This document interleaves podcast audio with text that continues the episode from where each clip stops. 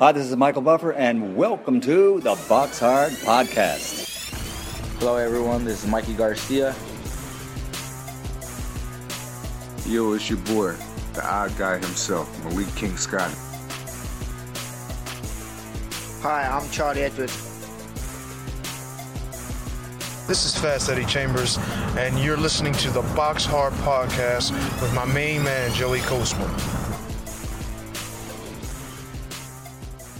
Hello, everybody, and welcome to episode 85 of the Box Hard Podcast. I'm your host, Joey Coastman. I'm joined, as always, by Mr. Ayaz Sumra. Ayaz, how you doing? I'm good, Joey. How are you? Very good, my friend. Very good. Right, we're going to dive straight into part one. Part one, starting with the reviewing from last weekend. We're going to start with a card that took place last Friday at the Motorpoint Arena in Cardiff, Wales. Two fights, really, to mention on the bill. Um, I will just give a little honourable mention there to Chantelle Cameron. She looked pretty good. She got a win over Karina Kopinska, who's obviously an ex opponent of Katie Taylor. So it was good to see that she did pretty well on her pro debut. Um, but no, the two fights that I was going to mention there, Craig Kennedy, 16 and 0 going into this fight against Matty Askin. Craig Kennedy pretty much untested domestically, but he looked to be quite good. And I said it on last week's show, if he was to win that fight, then he really becomes the top man domestically, you know, at uh, cruiserweight. You know, you'd have to put him just underneath or just around around the same kind of level of uh, Bob Ajisafe, maybe just in that kind of mix. He obviously took on a guy who you'd have to say is pretty much the best domestically. Matty Askin, who was 21 and 3 with one draw. Um, yeah, so Craig Kennedy, we thought he could possibly get the win here, but it was not to be. He was brutally knocked out in round six. It was pretty hefty knockout to be honest there. So Matty Askin stamps his authority. He moves to 22 wins, 3 losses and 1 draw and Craig Kennedy gets his first blemish. It was for the vacant British Cruiserweight title that one. So Matty Askin picks that up. Um, also on the bill, top of the bill really, Andrew Selby took on Christopher Rosales. And I said it was some kind of eliminator for the WBC flyweight title. I think it was a final eliminator if I'm not mistaken. But nonetheless, Andrew Selby, I think he started the fight a little bit nervous, and I can't really blame him for that. You know, he did say just before the fight that this kid has been giving him nightmares. The guy was only 22, but he was tough as they come. Andrew Selby was down in the first round, and I thought, wow, what's all that about? It was weird. He went down, and everybody just kind of went silent, and the referee wasn't straight away on it to give the count. So it, it looked a bit like, was it a slip? What was it? And um, rightly so, the referee started the count, and you know he got up. He didn't really look hurt too much, and um, he ultimately got the job done over 12 rounds. I think the scorecards were a little bit wide in my opinion, but no, Andrew Selby did what he does. You know, he's I always talk about his footwork. His footwork's absolutely tremendous, and um, you know, it, it, was a good fight. It was the best fight, the most competitive fight that we've seen him in. But you know, Christopher Rosales obviously came to the table relatively unknown, but he goes back now to South America with a record of 23 and 3. Andrew Selby keeps his unbeaten record intact. He's now 9 and 0, and it looks like he's going to be fighting for a title in the near future, absolutely. But no, I think Rosales put up a good effort. He's only 22, and um, you know, it was I don't know. You can kind of get the measuring stick out. He did take on Cal Yafai, so there's that to look at. But you know, it is what it is. You, you know, styles make fights, and you know the rest. But that's it for Cardiff, Wales. Moving over now to the Boca Raton Hotel and Club in USA. This one there is one fight to mention on this bill. I just wanted to really give just this one fight a mention. Um, the Olympian, the the the Chinese Olympian Zhilei Zhang, 15 and 0. He's a southpaw. Uh, he moved to 16 and 0 with a TKO in round one against Curtis Harper. Uh, Curtis Harper, probably the hardcores might remember his name. Curtis Harper gave Chris Arreola a real life and death fight a couple years back. So uh, yeah, that's really why we gave him a mention there. That's a good win there for Zhilei Zhang. Moving over now from the USA to another part of the USA in Chicago, Illinois. One fight to mention on this bill, two fights to mention on this bill.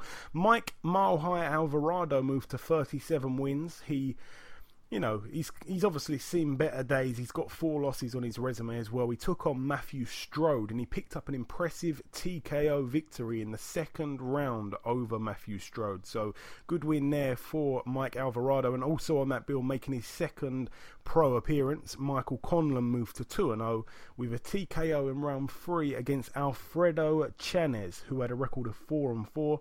Uh, Chanez was also down in the first round, so uh, decent little win there for Michael Conlan. Moving over now to Mexico, one fight to mention over here Orlando Salido picked up his 44th career win against Aristides Perez, who had a record of 30 and 9, now 30 and 10 with two draws. Um, it was a strange one. Perez retired in his corner at the end of the seventh round, but in Mexico, um, it's it's funny because if you retire on your stool, the referee still counts you out. So he retired, and the referee still gave a count while he was sitting on his stool and counted him out. So I'm not sure why they do that, but it is what it is. Orlando Salido picks up the win. It's a stoppage win, of course, and um, I heard he didn't look too impressive doing it. I didn't see the full fight. I've seen a couple of clips, but uh, nonetheless, we thought we'd give it a mention there. Moving over now from Mexico to the big one last weekend at Bramall Lane Football Ground, Sheffield, Yorkshire, United Kingdom. We're going to start with the undercard. We're going to start with a couple of fights. Eyes. I'm just going to whiz through a couple of fights that um, we're not going to really talk too much about. Lawrence Okolie picked up another first round knockout. It was scheduled for four rounds at cruiserweight, but he didn't need those rounds. He moves to 3 0 now. Uh, again, he was supposed to take on Russell Henshaw. That fight didn't happen. He ended up taking on Rudolf Helesic, who was actually unbeaten in two contests as well. So both men were 2 0 going into that. Lawrence Okolie came out the victor. His opponent was down twice in that first round.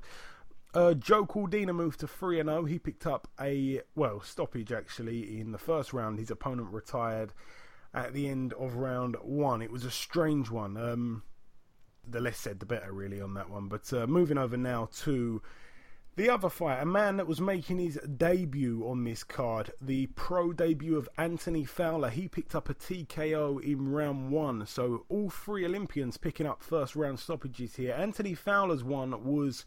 Um, well, it was a bit strange, really. He actually hit his opponent while he was down. But I will say this about Anthony Fowler. I think that Anthony Fowler, I really think it was definitely um, accidental. I think there's no, um, you know, there's there's no way he, he did that on purpose. And straight after the fight, in the post fight interview, he did actually acknowledge um, that it was a foul. It was a foul. It was a shot that, you know, is an illegal shot. But it was weird because he put him down and then hit him when he was down.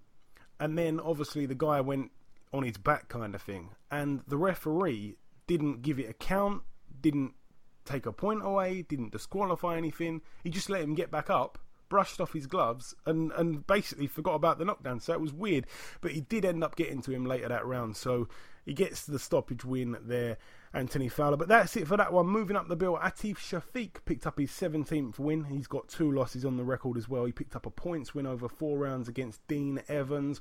Also on the bill, Andy Townend, he actually opened up the show on the live Sky Sports box office telecast. Uh, he picked up the uh, the TKO in round two against John Kays. John Kays has seen better days, but um, Andy Townend, we obviously know he failed to make the weight, so the the belt wasn't on the line for him. It was the vacant Commonwealth title. Um, but no, Andy Townend actually, you know, he, he started the, the card with, with a good knockout, and he looked he looked pretty good in that fight. Uh, obviously, he's going to now be moving up in weight, but no, good little win there for him. And John Kays now 22 and six with one draw. Andy Townend 19 and four. Um, also on the bill, Jamie Cox, his first fight with Matchroom. He went into the fight with a record of 21 and 0, took on Lewis Taylor, 19 and 3 with one draw. It was for the vacant WBA Continental Super Middleweight title. Um, Taylor was cut in an accidental head clash. I can't remember what round it was, but it was quite early. Um, if I'm not mistaken. And Jamie Cox looked a little bit over eager, a little bit desperate. He wanted to try and make a statement on on that card there, and I think he was he wasn't fighting with the right game plan to be honest. Again, his head was going in a little bit too much for most people's likings. You know, he was he was he was doing pretty well, but some of the rounds, I think I don't think like he he was making it hard for himself. That's that's what I will say. He was definitely making it hard for himself, and you know it was a close-ish fight. I think he was probably winning at the time of the technical decision, obviously, because the cut got bad and the doctor stopped it in that ninth round, so it went down to the scorecards, which Jamie Cox was ahead. I can't remember the scorecards, but I thought he was ahead, to be honest. But no, Lewis Taylor gave a, a, good account of himself. He's obviously very tough as well. But Jamie Cox really wants to be on that world level, so maybe it was a fight. I don't know. I say he was he was over eager. He was really trying to impress. Maybe it's just a fight where he thought, look, this guy's got no chance against me, and I'm going to take him lightly. It could have been either one. But uh, we do like Jamie Cox, so we're going to wish him all the very best for the future. He now moves to 22 and 0, and as I said, he really does want to be in there with some of the bigger boys in the division. No disrespect to Lewis Taylor. Also on the bill for the vacant Commonwealth heavyweight title, Dave Allen went into this fight against Lemroy Thomas. We didn't really know too much about him apart from he was from Jamaica. He was a southpaw. He was a sparring partner for some of the top guys in the division, including Anthony Joshua. Dave Allen went into the fight with a record of 11 and 2 with one draw. Lemroy Thomas was 20 and 4. Now, this fight in times was a little bit hard to score. Uh, Lemroy Thomas looked good when he was jabbing with that southpaw jab, but he neglected it most of the time for me. He stood square on a little bit too much, which resulted in him being hit a lot. He showed a bit of speed in bursts, but not enough of it. Um, sometimes he would also start the rounds really slow and then come alive in the last minute and a half to probably try and steal the round. I think that perhaps played a part in some of the um, some of the judging ultimately at the end of the fight. Um, I don't know. He, he kept fighting really good in bursts, but he wasn't active enough for me. Dave Allen was a little bit one dimensional. Uh, he needs to be a lot lighter as well for future fights. And Dave Allen kept leaning on him and even went in with a head at one point. A point was taken in the eighth round, which um, could have been crucial in that fight, to be honest. Um, it, the, the, point was taken away from from Lemroy Thomas. So. Uh, I thought that, to be honest, that really could swing the fight in Dave Allen's favour. But no, I think Dave Allen was a little bit fortunate to not get a point took away from him. I think that, um, as I said, he definitely needs to be lighter. He was way, way, way too heavy. And I know that he took that fight serious, but he was quite a lot heavier than Lemroy Thomas. Dave Allen kept making the most of, of the low blows. There was quite a few going in there from Lemroy Thomas. I suppose you can't really uh, blame him for making the most of that. But no, there was a lot of leaning. There was no point taken. It was I was I was a little bit gutted to see Dave Allen lose. He's a friend of the show. I didn't score the fight, but I felt that he won it. But I've got to be honest, as much as I love Dave Allen, and that goes without saying, the amount of times we've had him on the show and that, but I did stick one pound on Lemroy Thomas to win on points 40 seconds into the first round. I just I just fancied it. I saw a tiny burst of skill inside the first 40 seconds and the snappy jab at first. And whether that is because I've got an eagle eye of boxing or it was just pure luck is something I do not know. But um, obviously, it went down as a split decision in the end. And two judges gave it to Lemroy Thomas, which means he won the fight. But uh, it was a good, good fight. I've got to say, both men were really, really great afterwards. They both showed a lot of sportsmanship. I'm gutted for Dave Allen, but you know, it was it was a strange situation. I believe that Lemroy Thomas hasn't seen his mother for about 20 years. He's going to return back to Jamaica with the Commonwealth strap, and also um, he revealed that he was working in KFC a year ago.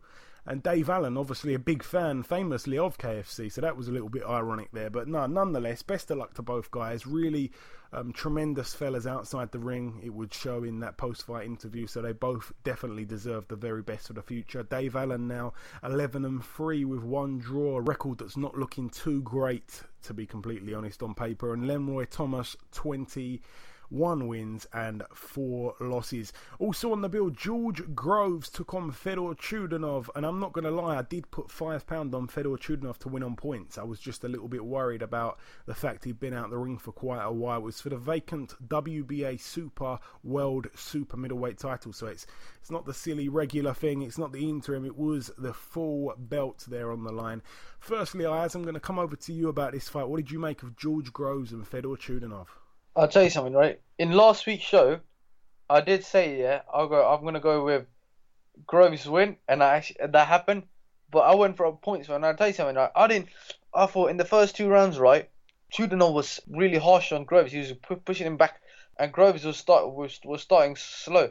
And obviously, as the as the rounds progressed, uh, Groves went on and won the fight by knockout. Was it was a knockout? And obviously, this has been this is the fourth time that Groves had a title shot, and he's finally done it. He's lost obviously twice to Carl Froch, one by stoppage, the other one by knockout. He lost to Jack on points, and now he's finally actually won a world title by beating Chudinov. I remember watching the fight, right, and Carl Froch actually stood up and started clapping for his, his ex enemy, which is George Groves. And to, show, to tell you something now, now that Groves has won a world title, he's going to be getting some big fights coming down the line. Hopefully, like if DeGale fight, um, De, De, there could be a DeGale fight down the line in a unification. If Callum Smith uh, beats Anthony Dirrell, that could be a unification. But I tell you something, now Groves has won the world title, he's going to be at the top.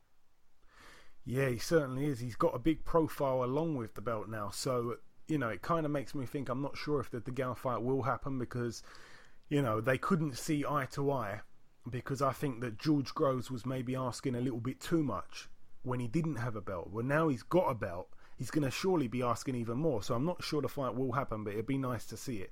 Um, my thoughts on the fight. Firstly, George was being backed up a lot. He was on the back foot.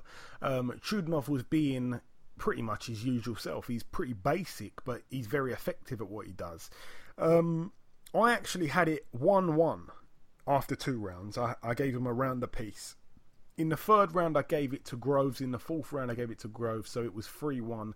And in the fifth round, I gave it a 10 10 round. I think both guys, um, you know, did pretty well in that fifth round there. And I think that Groves was even showing early signs of fatigue. That's what I initially thought in that fifth round. In the sixth round, Chudinov took a lot of punishment he couldn't really defend the right hook at all. He was just getting hit with that at will, if you like. He became a bit of a sitting duck as well. He, he you know, he, he didn't. He didn't go down though. He, he definitely showed some grit, some toughness there, and we know that he's like that. He is tough as nails, just like his brother, but he wasn't throwing back. So I initially watched it and I thought it was a tiny bit premature, but I can't argue with the stoppage because he was not throwing back. So it was one of them ones where he was weathering the storm because he was taking the shots. He wasn't, you know, he didn't go down. He look, he didn't look like he was going to be going down. You know, he didn't really look too troubled by it. But then it's like, can you really blame the referee if he's not answering back? You can't really blame him. But it would have been interesting if they did let it go on. Because I thought, as I said, that the round earlier, I thought that Groves looked a little bit tired there because it was a very fast-paced fight, and I I'd like to see what would have happened after that big combination, that big flurry, I think he was he was throwing shots for something like 50 seconds that were unanswered. So you can't really blame the referee to be honest, but I just don't know what he would have had left after that. And let's be fair, we don't really know what Chudinov would have had left, but it definitely would have been interesting. But no, I think uh, you can't really argue with a stoppage to be honest. But a good win there for George Groves. I'm very very happy for him. He's um, you know, he's a good fighter, man. But that's one of those fights. I, as you predicted Groves to win, I predicted Chudinov. I went against the grain, and it didn't pay off. So the the scoreboards now, the prediction league now is five to me and four to you. So the gap's closed a little bit there. Definitely closing up. You're definitely catching up with me. Um, hopefully not for too long. So Groves is now 26 and three. He's the new WBA Super World Super Middleweight Champion. Fedor Chudinov 14 and two, and his first legitimate loss on his record because we all know what happened in the Felix Sturm situation. Also, going over to the top of the bill now.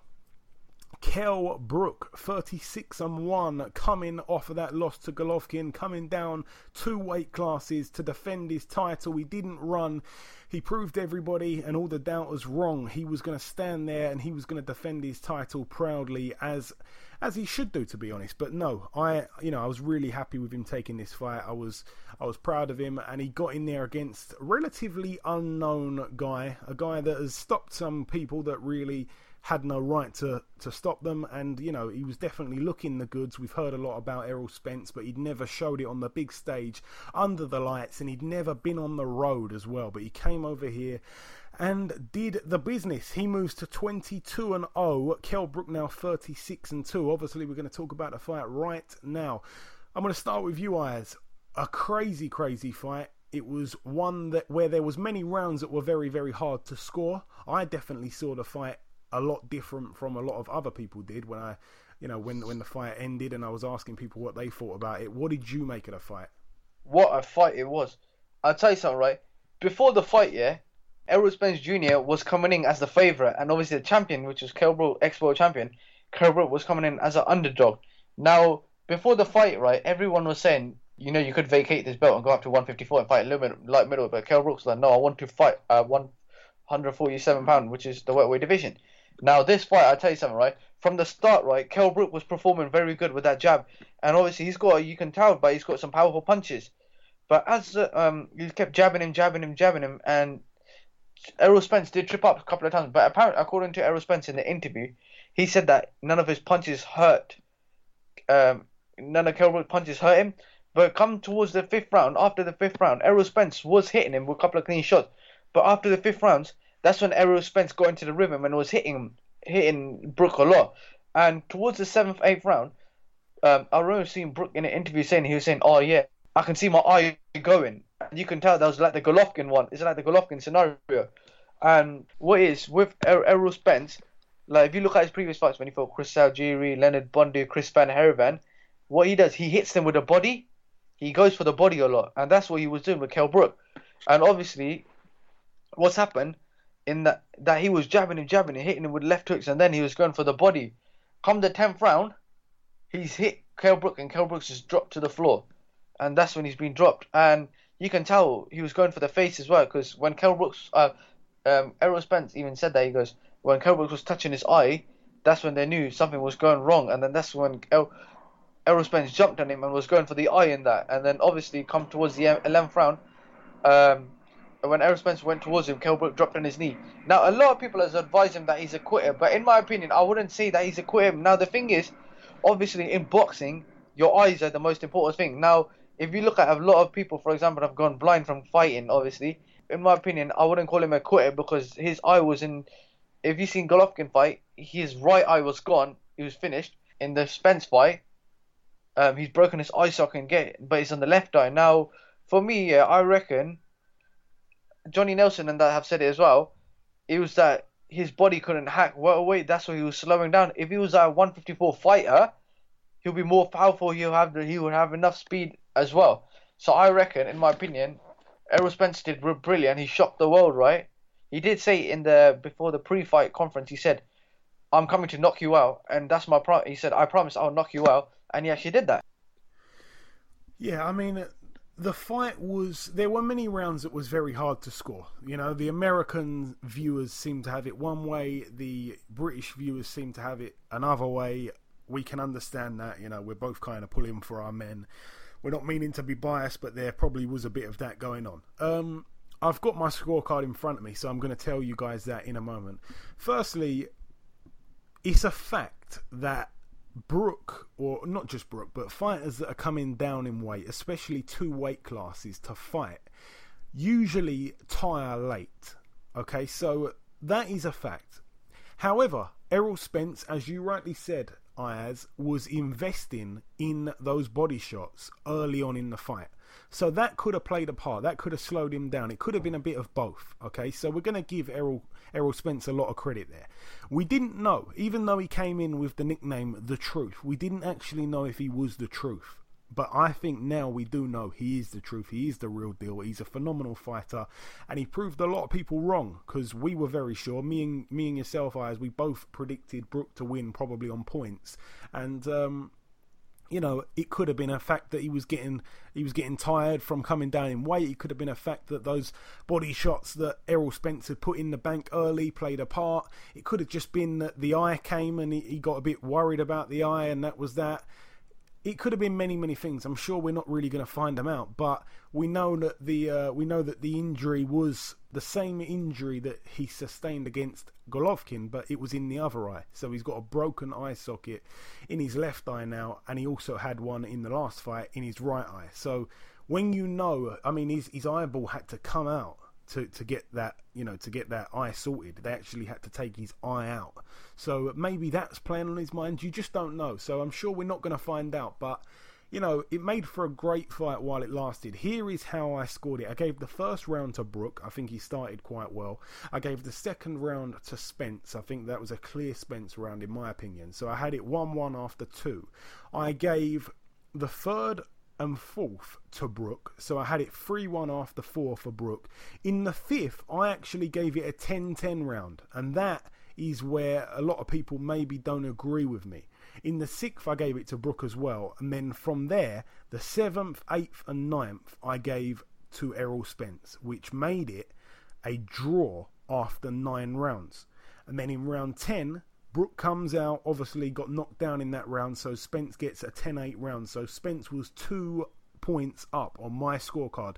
So Brook would need to come out and win the 11th round and 12th round just to give it a draw. Okay, and I think I was being pretty fair there to Brook. A lot of people may have not. I might have been a little bit lenient. I don't know. I haven't really seen other people's scorecards. I've just seen reaction to mine. So, so um, yeah, you know that's how I had it. Two rounds to go. I had it 96 94 um, in favour of Spence. So, yeah, for me, I think that obviously he was definitely coming on stronger in the later rounds. Spence, he definitely you know, we didn't know what he was like in those later rounds because he'd only been, if I'm not mistaken, he'd only been past nine rounds once in his whole career. So we didn't know what he'd be like in those championship rounds. And he showed us that he's still got a lot left in the tank at that point. Brook was obviously down in round 11. It was the, you know, the situation where he took a knee. Then the referee come over to him. He got up, but then I think the referee said, "Can you see?" And he said no, and that was it. So, uh, or, or it might have been he actually volunteered the information to the referee and said, I can't see out of my eye, which the referee was. I think the referee was very um, lenient towards him. I think Howard Foster did him quite a few favours, to be honest. He was in there trying to help him out a little bit, especially the, the two times where the tape come unloose which was really nothing. And he made him go back to the corner and cut it off and get him a little bit of, you know, breathing time. I think it was actually, I mean, I liked to see that as much as I shouldn't because I'm supposed to be mutual, but I really like Kell Brook. And I found out that I'm actually a bit of a Kell Brook fanboy as it goes. I really, really like Kell Brook a lot more than I thought I ever did. Um, you know, it was hard to stay calm watching that fight, to be honest. Um, but yeah, no, you know, the, the, the better man won on the night. I don't know if there was a rematch clause in the contract. I'm not too sure, but I I think I would probably like to see a rematch. I think Kell Brook, you know, I don't know. We we really don't know where his career is going to head from here. But I wish him all the very best. I really like Kell Brook, and um, it is what it is, to be honest. But I want to just mention one thing just before we move off of this subject. Straight after the fight, a load, a load, a load of Khan fans went onto Twitter laughing, saying this, saying that. And I kind of thought to myself, why, you know, why are they doing that? What's the real need for it? And then I remembered that when Khan got knocked out, I think that Brook posted a picture of Khan on the floor after the Canelo fight and was kind of laughing at that. And obviously, there's a lot of history there, not just between the fighters, but also between the fans. And it was kind of their revenge, so I kind of understood it in the end. But we did ask a, you know, we put a poll out on Twitter on our, our Twitter page, and we actually said, who do you think would win between Kell Brook and Amir Khan if they were to fight? If they were to fight later this year or early next year, who do you think wins? And the votes that we got, it came in with a result of 45% people giving it to Kell Brook and 55 to Amir Khan. So it just goes to show that that fight there swayed opinion because I think a lot of people before that fight probably thought that Kell Brook would win. And if Kell Brook won that fight, I think it would have it would have almost solidified the fact that he would have won. Um, you know, if anybody asked me before the fight, I'd have said that Kell Brook wins, but I think that he was a little bit bothered by the speed of Errol Spence, and obviously Errol Spence is nowhere near the speed of Amir Khan, so it makes it an interesting fight, and it also um, makes it an interesting fight. That what's going to happen with his eye? Is he going to always be overly cautious to both eyes now? Is he going to lack a little bit of heart now? We just don't. We just do not know. But my initial instinct was he didn't quit in the fight. I think he's very brave. I give him a lot of credit. Ayaz, just in one sentence, are we going to say that that Brook quit on the? You know, did he quit in that fight? Did he look for a way out? Did he quit or not? I don't. I personally think didn't. I I personally didn't think he quit. And the thing is, obviously, it's an eye injury. At the end of the day, it could make you blind. In the Golovkin fight, yeah, he said in an interview, a doctor told him, "You go one more round with Golovkin, you're blind. You're gonna go blind." Yeah, yeah. No, I, I, yeah. Go on. He must have thought like, yes, that's the same situation with my. If I go one more round, I'm gonna go blind. So I reckon he didn't quit. Yeah, yeah. I mean, Yeah, I mean, you know, we as boxing fans and many other people, we expect you know boxers to be prepared to die in the ring. It's you know, it's not us inside the ring. If you know, an eyesight it's, it's different. I've heard this from a few different guys now, but people are saying that like you break a hand, you break your nose, you break your jaw, they can all be healed properly and fully. Um, you know, but when it comes to your eyes, you know, you, you, you want to be living for like another 50 years or 30 or 40 years after your fight career's finished. So, you know, to, to lose your sight for the rest of your life, just, you know, just to not be known as a quitter amongst boxing fans, it's crazy. So, you know, I'm with him there. I don't think he quit. I think he's got, you know, he's got a lot of balls, even just to fight that fight there. Many people thought he wouldn't do it. Many people thought that he should be at 154. And also, I just want to say that Dave Caldwell, who's a guy that I respect a lot in boxing. He's a guy that's been on this show many times. He's our favourite trainer to talk to. Um, I think you can go and go and look at how many times we spoke to him. I think that speaks for itself. But he actually said that Kell Brook at 154 is the sharpest fighter he's ever dealt with on the pads or in the gym or whatever. You know, amongst any fighter that he's ever dealt with on any weight class, he said that Kell Brook is unbelievable at 154. And, you know, he knows what he's talking about, Dave Caldwell. So I'd like to see him perhaps at 154 if he doesn't take the rematch or the Khan fight. It's still a big fight. But, um, I want to ask you this, Ayaz, and I would like to ask Eddie Hearn this question as well. The last thing on this. Um, if Khan was to fight Kell Brook, Eddie Hearn's always said that, that is a Wembley fight. That sells out Wembley. And I was never 100% sure that it would, in my honest opinion. But now, do you think that fight sells out Wembley? I've always said that's a fight sells out Wembley. You know why? Because it's a big fight, right? Everyone from around the world will be setting their eyes on this fight. And I'll tell you something, right? This fight, when Khan versus Brook sells anywhere, you name it, Wembley, Old Trafford, um, this stadium in Cardiff. This fight will sell Wembley. This fight is, in my opinion, I reckon it's the biggest fight in the welterweight division.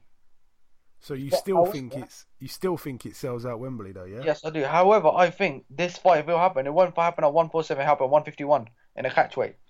Ooh, big call. But no, it may happen. We- We'll have to wait and see. But uh, hopefully it happens. But I think he's lost a bit of credibility now. I think I think Eddie Hearn would would admit that as well. I think that um, it's not as big as it was, which is a bit of a shame. It's you know, yeah, it is what it is. But no, that's that. There was another poll that we asked on Twitter. We said value for money question mark. Which pay per view out of the last few have been worth it in your opinion? Full card, not just the main event. So I put Brook Spence, Joshua Klitschko, Haye versus Bellew, or none. All of them were terrible. Um, the winner was Joshua versus Klitschko with 65%. Brook versus Spence came in at 25%, and Haye versus Bellew at 6%. And 4% of people said that none of them were, they were all bad. So, yeah, Eddie Hearn would be happy with those results. I think the Joshua versus Klitschko card as a whole wasn't the greatest. We know that because obviously, um, you know, the main event was fantastic, but the actual card had a few less fights than we first thought. It was also the dearest pay per view. It was twenty pound instead of the usual seventeen. Haye vs Bellew, if I remember correctly, had a decent little card on, and Brook versus Spence was quite a good card as well. So I put those two above it. But nonetheless, the actual main event the best main event out of the lot was obviously Joshua Klitschko by a mile. So is that so much better than the other two that it actually ends up winning the whole worth of pay per view out of the three options there? Maybe so. But I thought we'd you know, we'd bring that up anyway. But yeah, moving away from all that, we've done some polls, we've done some reviewing. That is all we've got to talk about from last week. We're now going to welcome guest number one. Ladies and gentlemen, please welcome the former WBA lightweight world champion, Mr. Brandon Rios. Brandon, welcome to the show. It's great to have you back on. Hey, it's nice having uh, talked to you again, man. It's been a while. Hey, it's my pleasure, my friend. So, Brandon, we spoke to you last August. There wasn't so much to talk about at the time, apart from the fact that you'd parted ways with Robert Garcia. You were training at the Goossen Gym. So, I'm going to ask you simply, um, what has really gone on since we last spoke? Uh, nothing, you know, just uh, just the training. That's. And just uh, getting used to uh, Ricky, the way he, he trains and everything. Just getting used to new uh, voice in the corner, and I think it's going on very well. And Uh, no, just been training, just been training, just been training. That's it. And I remember when we last spoke, I asked you um, a little question about Victor Ortiz. I said, you know, is that a possible fight that, that could happen? And you actually said, to be honest, I don't really want to talk about that fight. It's, it's, you know, all I've got to say about him is negative stuff. I don't really want to say that. And then a few months later, it looked like the fight was actually going to happen. Obviously, it's now not happening. What actually happened with the whole situation, Brandon? Uh, honestly, uh, I guess he's complaining about the pay. I don't know. Uh, I don't know what it was. Uh, it was just a bunch of bull, you know. Like I was taking a real short pay cut, and he was taking one too. So I don't know what it came down to be. I guess he he tried to pat himself out on the negotiation or something. But than that, you know, I was very excited. I hope I wanted that fight to happen because a lot of people wanted that fight, but it's not happening no more. So uh, like I not only that, but I told my like I told my lawyer I can't sit around and wait for this guy. If I sit around and wait for this guy, it's never gonna happen. So let's just move on and forget about him. Yeah, fair enough, fair enough. So, Brandon, you're fighting next weekend in California against Aaron Herrera.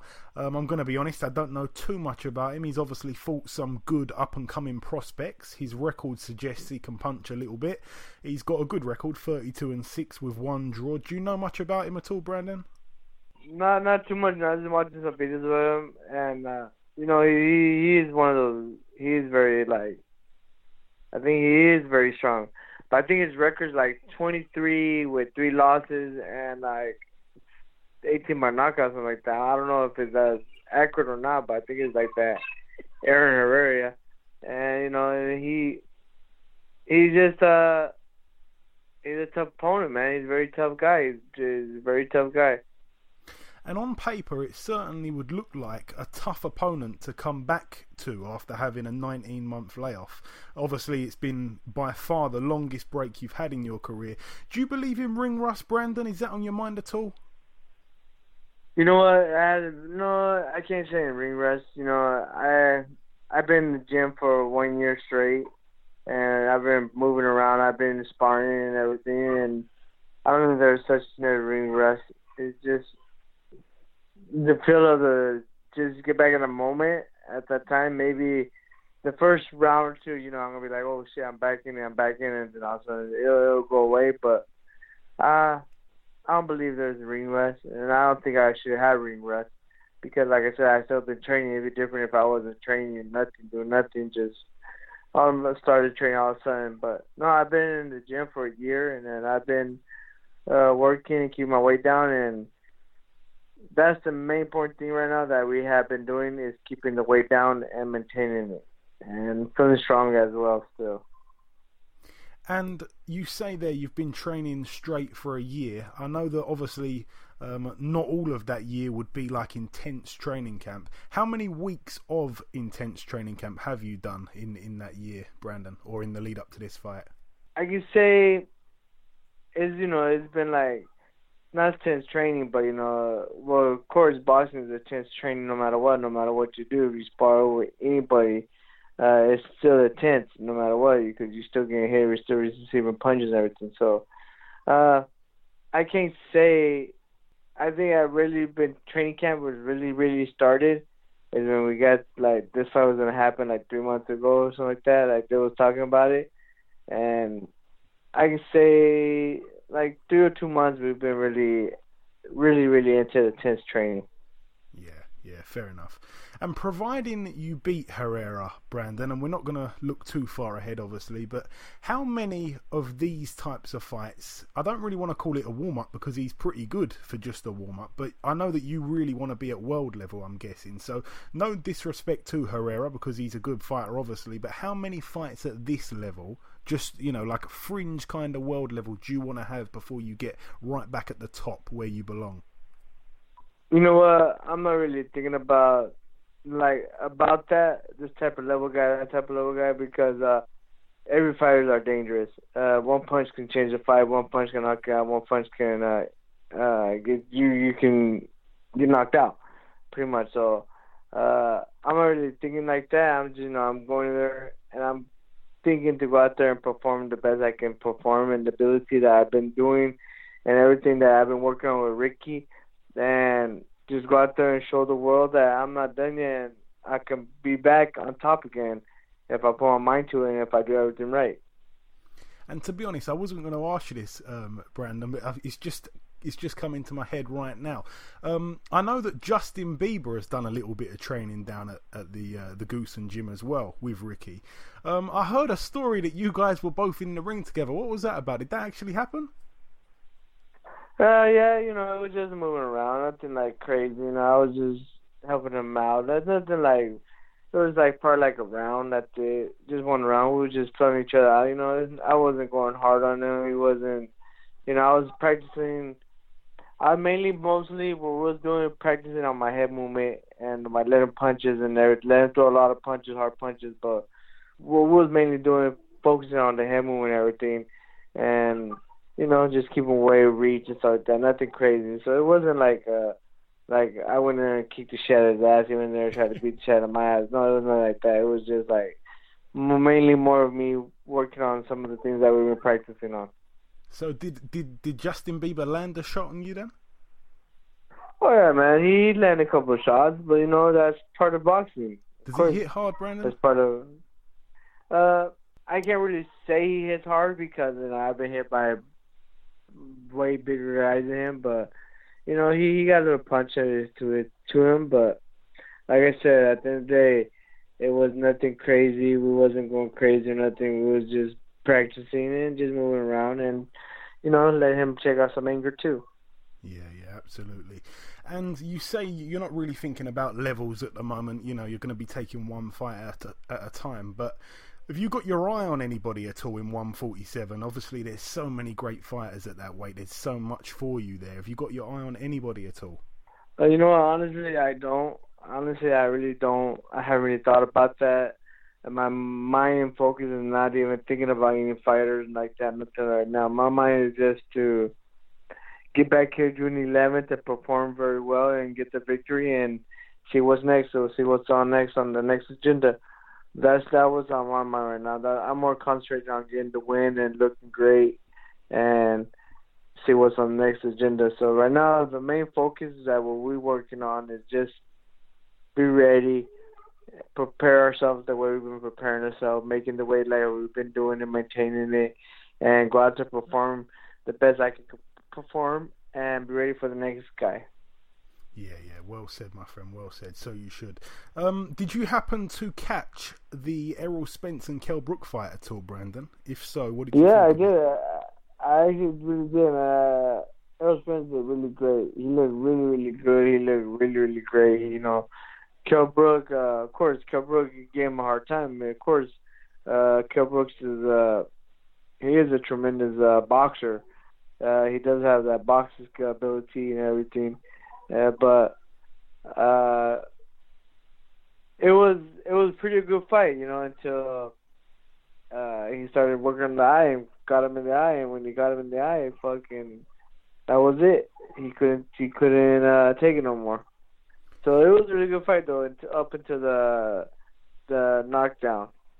Yeah, I thought so, definitely. Um, a lot of people are really kind of, you know, saying all sorts of things about Brook, even over here, especially in the US. A lot of people saying he quit in that fight. Do you, you know, you're an experienced guy. Do you, do you believe he quit in that fight or, or not? Uh, who knows? You know what I mean? We can't say he did, but you, people got to realize that he went. I, don't know if it's overblown his fracture or what, but he went 11 rounds 11 rounds with an overblown that he fractured or something that he hurt with the good good Lupton fight. Yeah, I think Kell Brook, uh, Errol Spence just work on that even more, and you know, so you can't say he did, you can't say he didn't, but you know what? You can't take nothing away from Errol Spence either. Errol Spence is a monster. He, he looks really sharp, he looks really good on that fight too. So people's always gonna say something about something. They would, they're never happy. They're not happy. If you said they like blue, they're like, no, fuck that, red's better. So you, they can never be happy. You know what I mean? People are just gonna be people no matter what. Yeah, of course, of course. Um, I, I have to agree with you to be honest. And another fun fight happening soon. I'm sure that you'll definitely be into this one. Uh, Canelo against Triple G, fantastic fight. Who wins that one, Brandon? You know what? I gotta go with uh, Canelo on this one. I think Canelo's gonna beat him because the fact that I love Triple G. I like the way he fights. I always go against him. I I never go against Triple G. I always go against Canelo. But this time I go with Canelo because I stick with the roots. But I think he Triple G might be.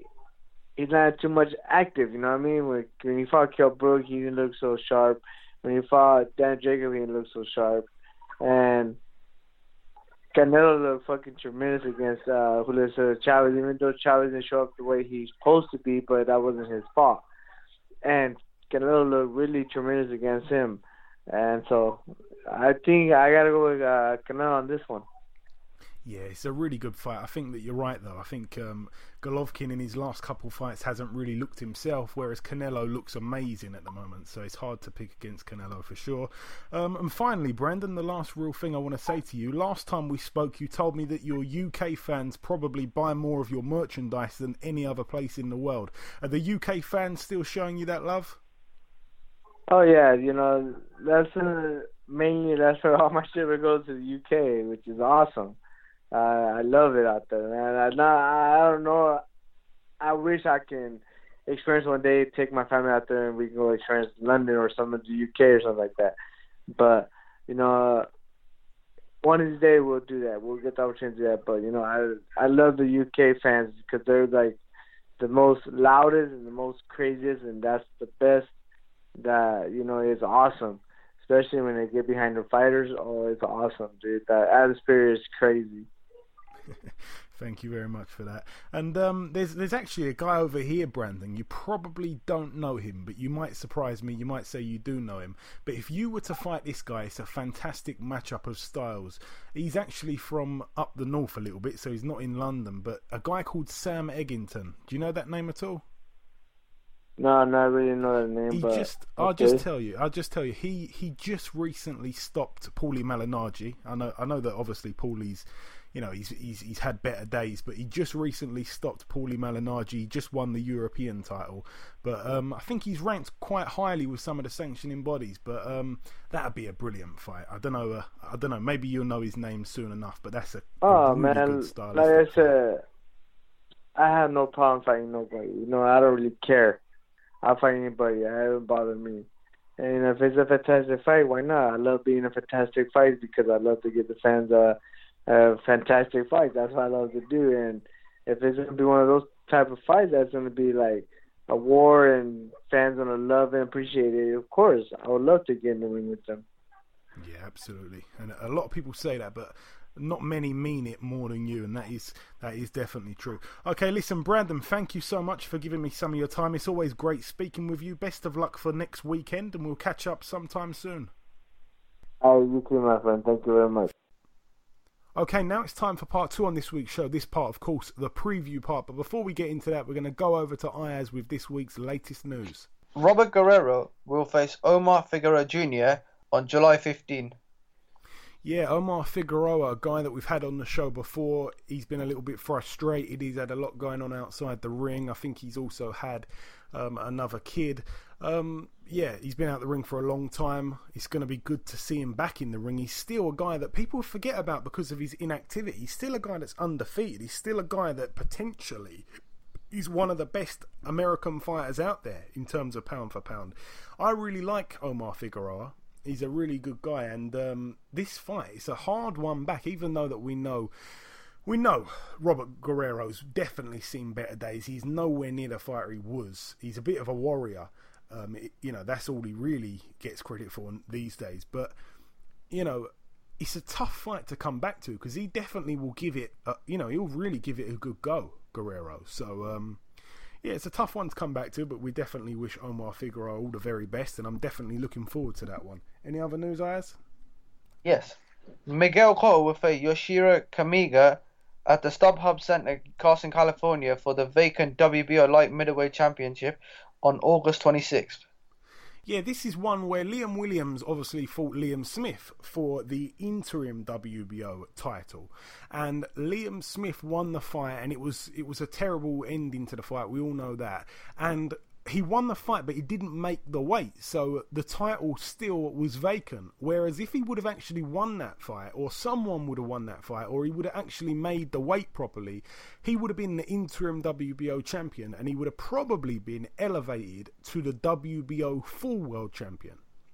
But because that has all not happened, obviously he didn't make the weight, the fight ended the way it did, and all the rest of it.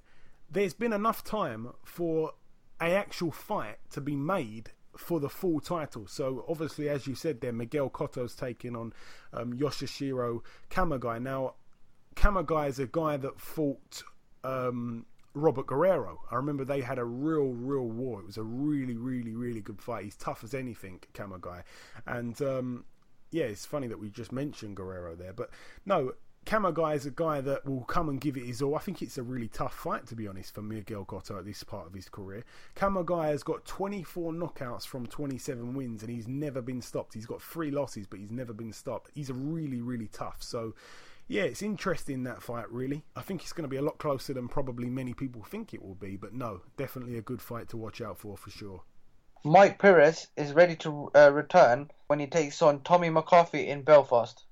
Yeah, Mike Perez, again, we've said it a few times on this show. His last fight was against Povetkin. He got absolutely banged out, but we don't know really what Povetkin was taking. Was he clean at that point? We've got no idea. But Mike Perez has been out the ring since 2015. He's supposed to have fought many, many times in the last few weeks in Ireland. He keeps on being, you know, added to shows that he doesn't even end up fighting on. And now he's taking on Tommy McCarthy. Now, Tommy McCarthy is a guy that people were quite high on people, you know, were saying that he's going to be quite a good fighter. He's obviously a prospect. Okay, so Tommy McCarthy was 9 and 0 until he ran into Matty Askin, who we mentioned earlier. Matty Askin probably being the best domestically, and he lost unanimously to Matty Askin, um, and he was also down twice in the fourth round there, Tommy McCarthy, and he hasn't fought since that fight it's either a great bit of matchmaking or a terrible bit of matchmaking there. But I suppose we'll have to see in hindsight. We'll have to do it in hindsight. But um, yeah, it's, it's a bit of a strange one to be honest. And um, hopefully it happens. It looks like it will be happening, and uh, we'll have to just wait and see. I suppose. Yep, that's it for the news. Okay, Ayaz, thank you very much. Right, moving over to the previewing now. There's not too much to talk about really, but we're going to start with a card happening tomorrow, Friday, the 2nd of June 2017, starting over in Australia. It's the return of Lucas Browne. So, Lucas Browne's obviously been out the ring for quite a while uh, since beating Ruslan Chagaev for the WBA world title and then you know he got stripped of the belt for failing a test and then apparently he passed the test and apparently he failed another one. I really do not know what's going on. He denies absolutely everything. We will be speaking to lucas Browne on this show very soon probably next week or something but yeah i'm glad to see him back. I want to really know or get to the bottom of what's gone on here. There's been a lot of people failing tests. Again the drug that he's been suspected of taking is not one that makes sense for him to take he was stripped of the title. He feels like he's been hard done by. But nonetheless, he returns against a guy called Matthew Greer, who's a bit of a journeyman. I think Matthew Greer lost to Hughie Fury by stoppage, if I'm not mistaken. It might have been points, but I'm sure he definitely fought Hughie Fury. I remember the name. So Matthew Greer has a record of 16 and 20. Lucas Browne 24 and oh, it's only a six rounder there, and that one's at the Club Punch Bowl in New South Wales, Australia. All the very best of luck to Big Daddy Browne. Moving over now to the Brentwood Centre, also happening tomorrow night in Brentwood. Brentwood, Essex, United Kingdom. Top of the bill, Bradley Skeet, friend of the show. We had him on last week's show. He defends his British welterweight title against Shane Singleton. Bradley Skeet 25 and 1. Shane Singleton 23 and 1 with one draw. All the very best to our friend Bradley Skeet. Also on the bill, set up to be a bit of a war. It's a rematch between Lee Markham 17 and 3 with one draw and Joe Mullender 9 and 2. This one's for the English middleweight title, the belt that Lee Markham holds. Harley Benn gets out in his second pro contest. His opponent yet to be announced. It's a four rounder at super middleweight there. Also on the bill, Charlie Duffield gets back in the ring. He's been out since losing to that journeyman. I remember being at York Hall for that one. That was a crazy fight. So we wish him all the very best. Champagne Charlie Driscoll gets on the bill as well. He's in his fifth professional contest. His opponent yet to be announced as well. Sanjeev Sahota gets out again. He was on the bill um, a couple weeks ago at the uh, at the Copper Box on the Gervonta Davis undercard. His record at the moment seven and zero. His opponent yet to be announced, and also Boy Jones Jr. gets out again. His opponent yet to be announced. His record twelve and one with one draw.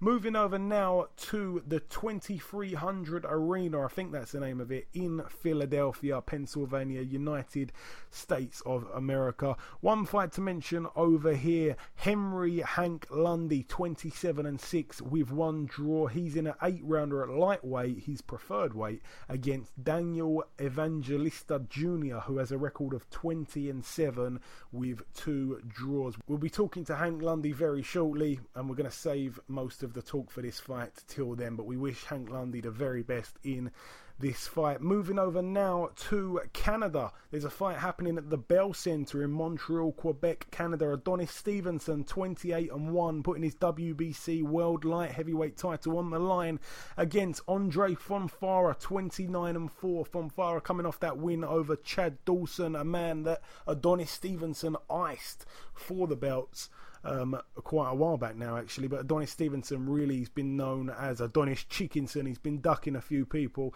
but nonetheless, he's a good fighter. He's an exciting fighter, and we will be looking at that fight with close attention. Also on the bill, Eleider Alvarez, a really good fighter, a man that Adonis Stevenson paid step aside money to to be able to actually take on next in line, which was Shawnee Monaghan, and then that fight didn't happen for whatever reason, so it's a rematch with Fonfara. But Eleider Alvarez is a promising prospect. His record 22 and 0. He takes on former world champion Jean Pascal, who has a record of 31 and 4 with one draw. That's a brilliant, brilliant fight. I'm really looking forward to that one. That is fight of the weekend for me, and um, that one is also for the WBC Silver Light Heavyweight title. Also on that bill, heavyweight um, heavyweight Olympian Oscar Rivas is on the bill as well. His record 20 and 0. His opponent yet to be announced. Moving over now to Russia. One fight really to mention over here. A man called Dmitry Kudryashov, who has a record of 20 and 1, takes on Olan. this is going to be hard. Olan Rawaju Durodola, who has a record of 25 and 3. This one's for the WBC Silver Cruiserweight title. Um, Dmitry Kudryashov is a man with a record of 20 and 1, as I said. 20 of those fights that he's had, 20 of those wins, have all come by knockout, okay? And the one loss was also a knockout. So every single fight as a pro that Kudryashov's been in has been a knockout. And that knockout was to this guy, Durodola, in 2015 in November. Uh, he was knocked out in the second round. He won the first round on all three judges' scorecards, but was knocked out in the second round. So this is the well, it's the uh, you know the highly anticipated rematch. Can he knock Durodola out and get his career back on track? Can he right the wrong? We're going to have to wait and see. But that's it from the Sports Palace in Russia, somewhere in Russia that I cannot pronounce. Moving over now to the Lagoon Leisure Centre in Paisley, Scotland. One or two fights to mention on this bill. Friend of the show, Frankie Gavin gets out again. He's in an eight rounder at welterweight. His opponent yet to be announced. His record at the moment 24 and 3. And that is really it for the previewing. We've always for it as quick as possible. There's really not much action this weekend, but we wish our friends all the very best of luck, of course. And now to wrap up part two, and just before we end the show, there's one last thing to do, as always, and it's of course to welcome guest number two. Ladies and gentlemen, please welcome the former challenger for the WBO World Super Lightweight title, Mr. Hank Lundy. Hank, welcome to the show. It's great to have you back on. Oh man, thanks for having me. All love, man. All love for sure. So, Hank, we last spoke to you quite a while back now. It was a couple of weeks before your last fight, which was against uh, John Delperdang, which was actually five Yeah. months ago today.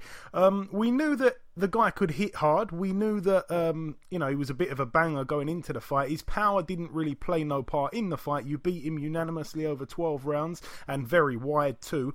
Um, what did you make of that fight, Hank? Oh man, you know, I just wanted to test myself coming back, you know, from my surgery and to see if Hammer and Hank was a hundred percent. Um, it was a young, hungry warrior, you know, tough guy, you know, and um we went we, we went in there, man, went to war. It wasn't no plan and you know, I found out what Hammer and Hank is really all about. You know, through the injury I came back, I'm a hundred 110% strong now, man. So Hank, on to obviously the next one. You're fighting on Friday at the is it? It's called the 2300 Arena, right? Yes, yes. The 2300 Arena. So it's it's basically becoming it's you know it's coming quite a uh, a good boxing venue. It almost in some ways seems to have taken over a little bit from the uh, the Blue Horizon, which is obviously a place you oh, yeah, most, a few a few, a few yeah, times most, as well. Yeah, most definitely. You know, being as though the Blue Horizon shut down, this became the number one spot and you know, um, the fighters in Philly and all over, man, we putting on shows, you know, and I'm I'm happy and I'm excited to be fighting here. I fought there as an amateur, but as a pro, this is big, man. I'm I'm I'm ready to shut the city down, man. Yeah, and I was just going to say there, it's um, yeah, as I say, it's took over a little bit from the Blue Horizon, so to speak, in recent years, and you know, there, has been many fights there, especially with Philadelphia-based fighters. You haven't fought in your hometown for over seven years, so I was really just going to ask you: Are you happy to be fighting in your backyard again, Hank? Oh, most definitely. You know, I get to come home, you know, and put on a good show. You know, um, like I'm, I'm gonna put it like this: If the guy, if I, if I see a shot and it's open for me to knock the guy out, he's going bye bye. I'm not going to sit around and play around with nobody because, like I said, one punch changed the fight. I'm going in there and going to work. I train hard because being as though you fight in your hometown, you have to train a little bit harder, and we ready. Yeah, absolutely. And I remember when we last spoke, Hank, you were frustrated a little bit because you were telling me you were saying to me, Joey, I'm a different fighter at lightweight, but no one wants to fight me there, so I've got to fight at 140 where I'm not 100% comfortable. Your last fight, obviously, as you said there, you were coming off the injury, it was at lightweight. So this is one, again, that's at lightweight. So are you feeling good back down at 135, Hank, where I, I oh, believe oh, man, you I, truly belong there? Yeah, I feel super strong, man. I'm ready physically and mentally, man. I'm, I'm ready, you know. I'm about to take it over at lightweight, man. I'm about to actually, you know, go at another run at this world title. You know, they me one at, th- at, at 140. You know, the bigger guy, Terrence Crawford. I went to work, and I felt as though I'd have got past that fifth round, he'd have been in trouble. I could have beat him. But you know, um, you know, I made a mistake. He capitalized it off it, and that was that. You know, and I'm looking forward to getting there with him again. Hopefully, I win this world title at 35, and I can take that belt up and go fight him at 140 again. Yeah, but he's definitely a, a guy that's uh, looking good at the moment. Obviously, looming to uh, to possibly moving up to one four seven. But yeah, maybe. Um, now you're taking on a man by the name of Daniel Evangelista. I think I'm saying that right. I don't know too much about him, Hank. If I'm honest, he's 20 and seven with two draws. He's actually fought in the state of Pennsylvania more recently than yourself. Do you know much about him, Hank? Um, no. You know, I know he's a, a come forward guy you know, he likes to box a little bit. But, you know, at the end of the day, Hank Lundy been in there with everybody. You know, so I had all different types of sparring preparing for this fight. So, you know, I'm not, you know, um taking this guy lightly or sleeping on him. You know, it just when, I'm, when it's time to go in that ring, man, I'm going to work. He got to worry about a beast. And Hank, I want to ask you at 135, the two top guys, pretty much everybody would say that the two top guys are Mikey Garcia and Jorge Linares. Um, if those guys were to fight, which it's looking like it may happen, who do you reckon would win that one? Um, to be truthful, I give it to Linares, more skillful guy, a veteran. I give it to Linares. You know, one of the guys that I've been chasing, you know, for years too, and wanting to fight. You know, so I give it to him. Yeah, definitely a great fight if that does happen. And the other champs at 135, obviously, I just mentioned there Linares and Garcia. Uh, then there's obviously Robert Easter Jr., which, if I'm not mistaken, is a good friend of yours. And uh, I'm taking you guys probably wouldn't fight if you're if you're really good friends. And the only other guy it leaves is Terry Flanagan. Uh, that's obviously a great fight. That would be perfect over in the UK, especially giving you a chance to come and fight over here, which I know you'd like to do. Um, yeah. So is the Robert Easter Jr. fight out of the question because of friendship, or? Oh no, hell no! He got a world title, something I want. You know, so let's get it. You know, like I said, man I'm a fight or two fights away from fighting for a world title at 135. I'm one of the big names down there at 135. So, you know, if they give me the chance, I want the fight. I want all the champs, you know. I'm not one of these guys that you know just been here to fight and then put in front of nobody. I'm one of the top guys at 135. You know, give me any one of the champs at 35. I guarantee I'll beat him. And obviously, we know that uh, you know Robert Easter Jr. is obviously closely linked with Adrian Broner. You and Adrian Broner, um, you know, we all knew that you guys were friends. Apparently, something happened where you're now not friends. Can you go into that at all for us? Oh yeah, I was at Cincinnati, you know, at a fight down there, and you know, he walked me out, but in the crowd, you know, I had, I had real friends in Philly. You know, one of them my strength and conditioning trainer, and he was making fun, clowning around, you know. And one thing about me, man, if I'm cool with you, I'm real with you 24/7. I don't play that behind the back, talking shit. You know what I mean? That ain't Hank Lundy. So I got the word. I called him, you know, and I told him to meet up with me. You know, he didn't want to meet up with me. Oh, he said he hit me on the phone or on on with um Instagram. Oh, you being um you being sensitive, man. It's all jokes. I'm a realster, man. I'm from Philly. I don't play around like that. So like I told him, and he knows. You know what? Since that, I'm I'm the next to, to fight you. I done help Sean Porter get ready to beat you. I done help Adrian Granados. Now the only person that want to step in the ring and get the job done is Hank Lundy. Step up. If you, if you fight Marky Garcia, if you don't, I'm next in line. Let's go. I come to 147. So, so just just if we just rewind a minute there. So something happened with your strength and conditioning trainer, which initiated some sort of issue with with Adrian Broner. Is that right? Well, it just the fight was on um on Facebook Live. I I think he had it on Facebook Live, and he was just clowning around, talking bad, you know, making jokes, and I don't get down like that. You know what I mean? I, Hank Lundy was like that, there's a lot of stuff I could say that I could call you out on, but I'm a real dude at the end of the day. So, yeah, you know I mean, when you down, I'm not gonna kick you. I'm gonna put it like that, and you know what I'm talking about. Okay, we'll leave that there. Um, moving over to something else now, Hank. Um, you may or may not have seen the fight. It just happened, obviously, last weekend. Did you happen to catch the Kell Brook and Errol Spence fight? Oh yeah, I watched it, man. A hell of a fight. What did you make of it? Oh man, Errol Spence, you know, he showed up and showed out. You know, a lot of people ain't give him a chance, you know, um, because Kell Brook, you know, the bigger guy, bigger welterweight. But you know, um, Kell Brook, he hung in there and he showed his true colors and he showed what it be um what it is to be a true champion. You know, to go over the seas, you know, um like a guy myself, you know, I'm always on the road fighting and he showed up and showed out. A lot of love and respect to Errol Spence. Yeah, I have to agree with that 100%. And finally, Hank, is there any other fights you've watched lately or any fights that's coming up that you want to give an opinion on at all before we let you go? Oh man, you know I'm watching everybody, especially at lightweight 140. You know they got some good talent out there, but like I said, man, Hank Lundy is one of the key guys in his in his boxing world. You know, um, it ain't a show if Hank Lundy, if Hank Lundy ain't in it. You know, one thing about it, I'm always putting on a show. Never been in a dog fight. You know, and I'm willing to fight anybody.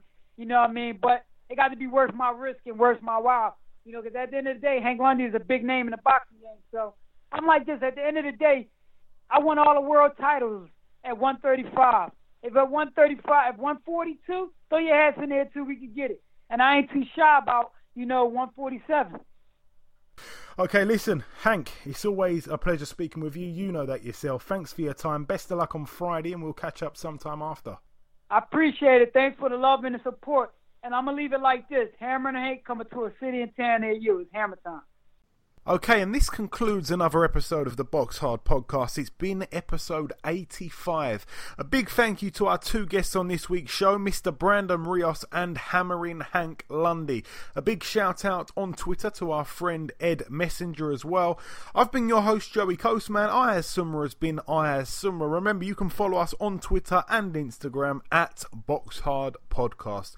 We'll be back next week with another big show as per usual. Until next time, Take care.